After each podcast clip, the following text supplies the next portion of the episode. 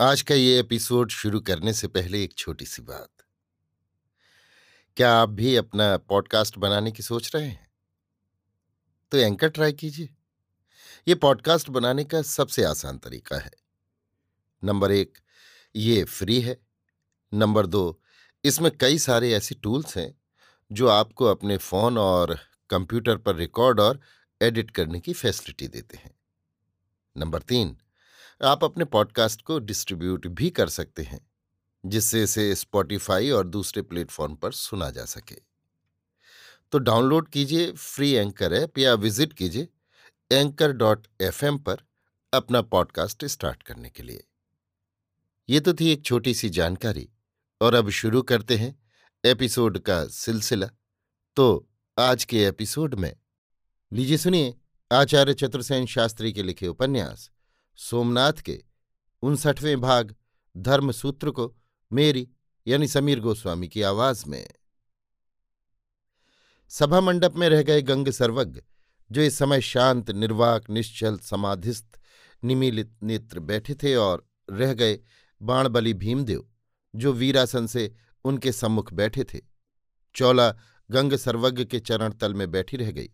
गंगा गर्भद्वार के बीचों बीच प्रस्तर मूर्ति सी खड़ी थी।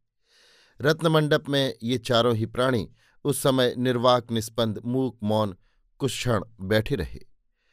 कुछ देर में सर्वज्ञ ने निमीलित नेत्र खोले। व्याघ्र चर्म से वे उठ खड़े हुए। उन्होंने भीमदेव से मंद स्वर में कहा आपुत्र और वे उन्हें गर्भगृह में ले गए। भीमदेव ने चुपचाप उनका अनुसरण किया। उनके पीछे चौला ने, गंगा ने उन्हें मार्ग दिया। पीछे वो भी गर्भगृह में चली गई।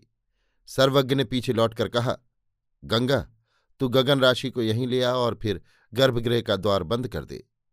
गंगा ने ऐसा ही किया। ठीक ज्योतिर्लिंग के नीचे एक व्यासासन पर सर्वज्ञ बैठे। उन्होंने सम्मुख भीमदेव को बैठने का आदेश दिया। चौला निस्पंद खड़ी रही। सर्वज्ञ फिर समाधिस्थ हो गए। इसी प्रकार दो घड़ी समय बीत गया। सर्वज्ञ ने प्रकृतिस्थ हो नेत्र खोले। उनके होठों पर हास्य की एक रेखा आई। उन्होंने मृदु स्वर में कहा, केवल इस गर्भगृह और देवता पर तेरा अधिकार नहीं रहेगा, महासेनापति। यहाँ केवल मैं देवनिमित्र रहूँगा।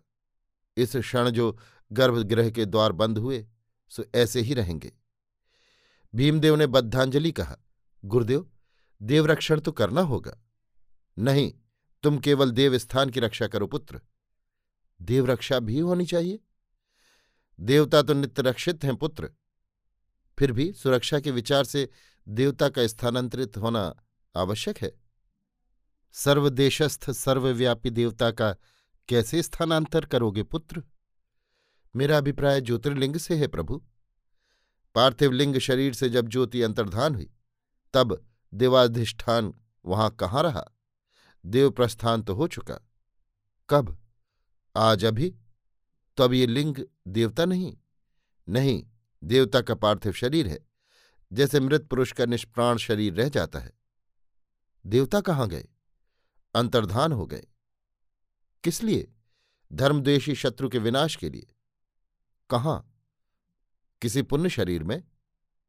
किस प्रकार? तेरे ही शरीर में देव का वास हुआ है, पुत्र। तू अब शिवरूप है। जा देवद्वेषी का संहार कर। किंतु लिंग शरीर? वो अचल है, यहीं रहेगा। यदि मिलेच्छ उसकी मर्यादा भंग करे तो उसका रक्षक मैं हूँ। मैं अपना कर्तव्य पालन करूँगा। लेकिन आप यहाँ न रह सकेंगे। भली भांति रह सकूँगा।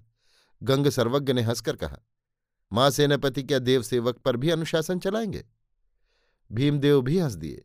उन्होंने कहा, क्यों नहीं? अब तो ये शरीर देवाधिष्ठित हो गया। अभी आपका चिरकिंकर भीमदेव नहीं। देवाधिदेव महादेव बोल रहे हैं। तो देव ये जानते हैं कि ऐसी स्थिति में देवता के इस पार्थिव शरीर की रक्षा के संबंध में मेरा क्या कर्तव्य है? तुम सेनापति इतना भी नहीं जानते कि नगण्य पुरुष का भी निष्प्राण शरीर, जीवित शरीर की अपेक्षा अधिक सम्माननीय होता है। फिर यह तो देवता का लिंग शरीर है। किंतु प्रभु, उसने अनेक देव स्थानों को भंग किया है, अनेक देव मूर्तियों को अपमानित किया है। तो पुत्र, उसका ये अपना पुण्य पाप, निष्ठा और आचार है। इसका लेखा जोखा हम कहाँ तक करेंगे? तब हमें क्या करना होगा? केवल कर्तव्य पालन? किसके प्रति? तुम्हारा देव स्थान के प्रति। तुम प्राण रहते इसकी रक्षा करो। और मेरा देवलिंग के प्रति। प्राण रहते मैं इसकी प्रतिष्ठा रखूँगा। इसके बाद? इसके बाद जो देवेच्छा। किंतु, नहीं पुत्र, देवेच्छा में किंतु परंतु नहीं। तो लिंग शरीर यहीं रहेगा।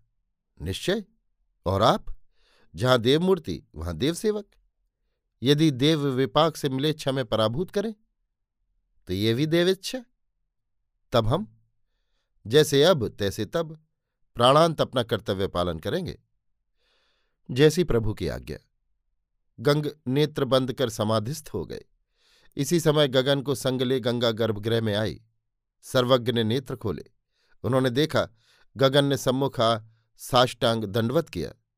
गगन, सर्वज्ञ ने अकंपित वाणी से कहा गगन बद्धांजलि सर्वज्ञ के सम्मुख बैठा। सर्वज्ञ ने कहा, मैं आज इसी क्षण तेरा पट्टाभिषेक करता हूँ। और उन्होंने देवस्नाथ गंगोदक की धार उसके मस्तक पर डालकर उसका अभिषेक किया। बड़ी देर तक वे मंत्रोच्चारण करते रहे। फिर उन्होंने लकुलेश देव की पादुका और लिंग उसे सौंपकर कहा, गगन, अब तू अभी इसी क्षण भरुकच्छ को प्रस्थान कर। अब से तू ही पाशुपत आमनाय का अधिष्ठाता है। देवता और सेनापति के सम्मुख मैंने तेरा ये पट्टाभिषेक किया। फिर कुछ ठहरकर उन्होंने भीमदेव की ओर देखा और कहा, तुम पाशुपात आमनाय के अधिष्ठाता के संरक्षक और साक्षी हो, वत्स। हाँ महाराज, भीमदेव ने बद्धांजलि कहा और चौला तू भी। चौला ने ये सुनकर हाथ जोड़े। गंगा ने कहा, मैं नहीं प्रभु। नहीं, गंग ने फिर नेत्र बंद कर लिए। गगन को विदा करने का संकेत कर गंग ने भी नेत्र पहुँचे और कहा, जा पुत्र, शुभास्ते पंथान, इसी ओह। गगन भूप्रणिपात कर आँसू बहाते बहुत देर तक सर्वज्ञ के चरणों में पड़े रहे। इसके बाद फिर गंग सर्वज्ञ बहुत देर तक नेत्र बंद किए, निश्चल निर्वाक बैठे रहे। फिर उन्होंने मंद स्वर से भीमदेव से कहा, अब पुत्र कह, तूने क्या योजना स्थिर की है? प्रभु राजधानी का संपूर्ण अस्त्र और अन्न भंडार प्रभास में आ गया है। महाराज वल्लभदेव खंभात पहुँच गए हैं। वे यथासाध्य अन्न और शस्त्र एवं सैनिक वहाँ से भेजने की व्यवस्था कर रहे हैं। आठ भारवाहक और तीन यात्री जहाज़ों की व्यवस्था हमारे पास है। अब हमें प्रभास से अनावश्यक स्त्री पुरुषों को सुरक्षित खंभात में पहुँचा देना है। सो उसकी व्यवस्था में मेहता संलग्न है। वे पहले वणिक व्यापारियों को उनके धन और माल मता सहित कल प्रातःकाल रवाना कर देंगे। वापसी में वही यान उधर से आवश्यक सामग्री ले आएँगे। पीछे स्त्री, बालक, वृद्ध और अनावश्यक व्यक्ति भी भेज दिए जाएँगे। संभवतः परसों तक इस निष्कासन और सैनिक सन्निवेश की प्रस्थापना हो जाएगी। साधु, किंतु मंदिर का धनरत्न भी तो सुरक्षित होना चाहिए। वो संपूर्ण रूपेण संभव नहीं है, परंतु आंशिक रूप से जो जो ले जाने योग्य है, उसे यथास्थान ले जाओ। ये कहते कहते गंग सर्वज्ञ गहरी चिंता में मग्न हो गए। भीमदेव भी कुछ सोचने लगे। किंतु महालय की स्त्रियाँ? एक छिपी दृष्टि चौला पर डालते हुए भीमदेव ने कहा, चौला अभी तक निश्चल भाव से सारा वार्तालाप सुन रही थी। अब सांस रोककर भीमदेव के उत्तर की प्रतीक्षा करने लगी। सर्वज्ञ ने कहा, उन्हें भी खंभात ले जाना होगा पुत्र। फिर उन्होंने गंगा की ओर देखकर कहा, गंगा, ये व्यवस्था तू कर। किंतु गंगा का स्थान तो यही है प्रभु। गंगा अभी तक एक खंभे के सहारे खड़ी सारा वार्तालाप सुन रही थी। अब उसने स्थिर कंठ से ये शब्द कहे और आगे बढ़कर गंग सर्वज्ञ के दोनों चरण गोद में लेकर उन पर अपने होठ स्थापित कर दिए। बड़ी देर तक सन्नाटा छाया रहा।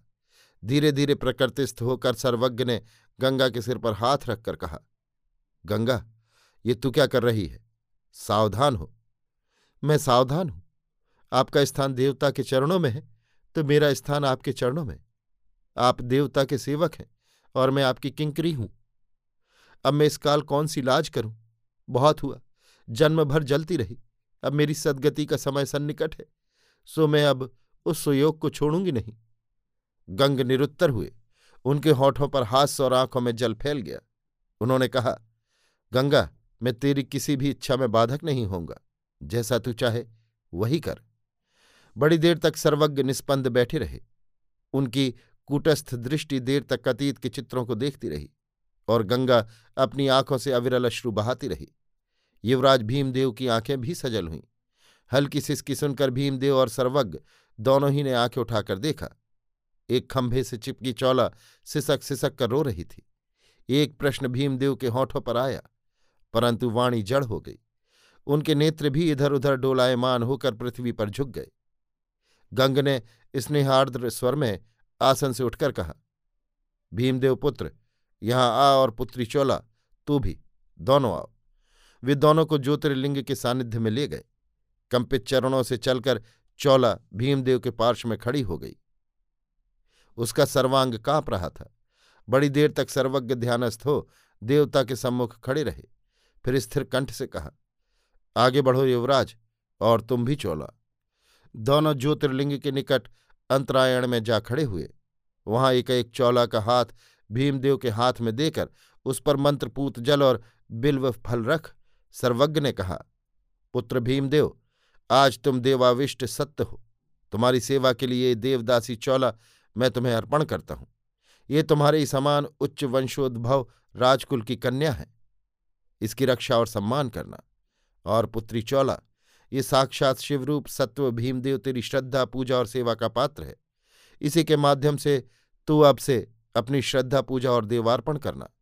अब तुम अभिन्न हो, धर्मसूत्र में बद्ध हो। चौला पीपल के पत्ते की भांति कांपने लगी। भीमदेव आवाक रह गए। एक निर्वचनीय सुख से अभिभूत होकर वे गंग के चरणों में झुक गए। चौला अर्धमूर्छित हो, पृथ्वी पर वहीं देव सानिध्य में गिर गई। अभी आप सुन रहे थे आचार्य चतुर्सेन शास्त्री के लिखे उपन्यास, सोमनाथ के उनसठवें भाग, धर्मसूत्र को मेरी यानी समीर गोस्वामी की आवाज़ में।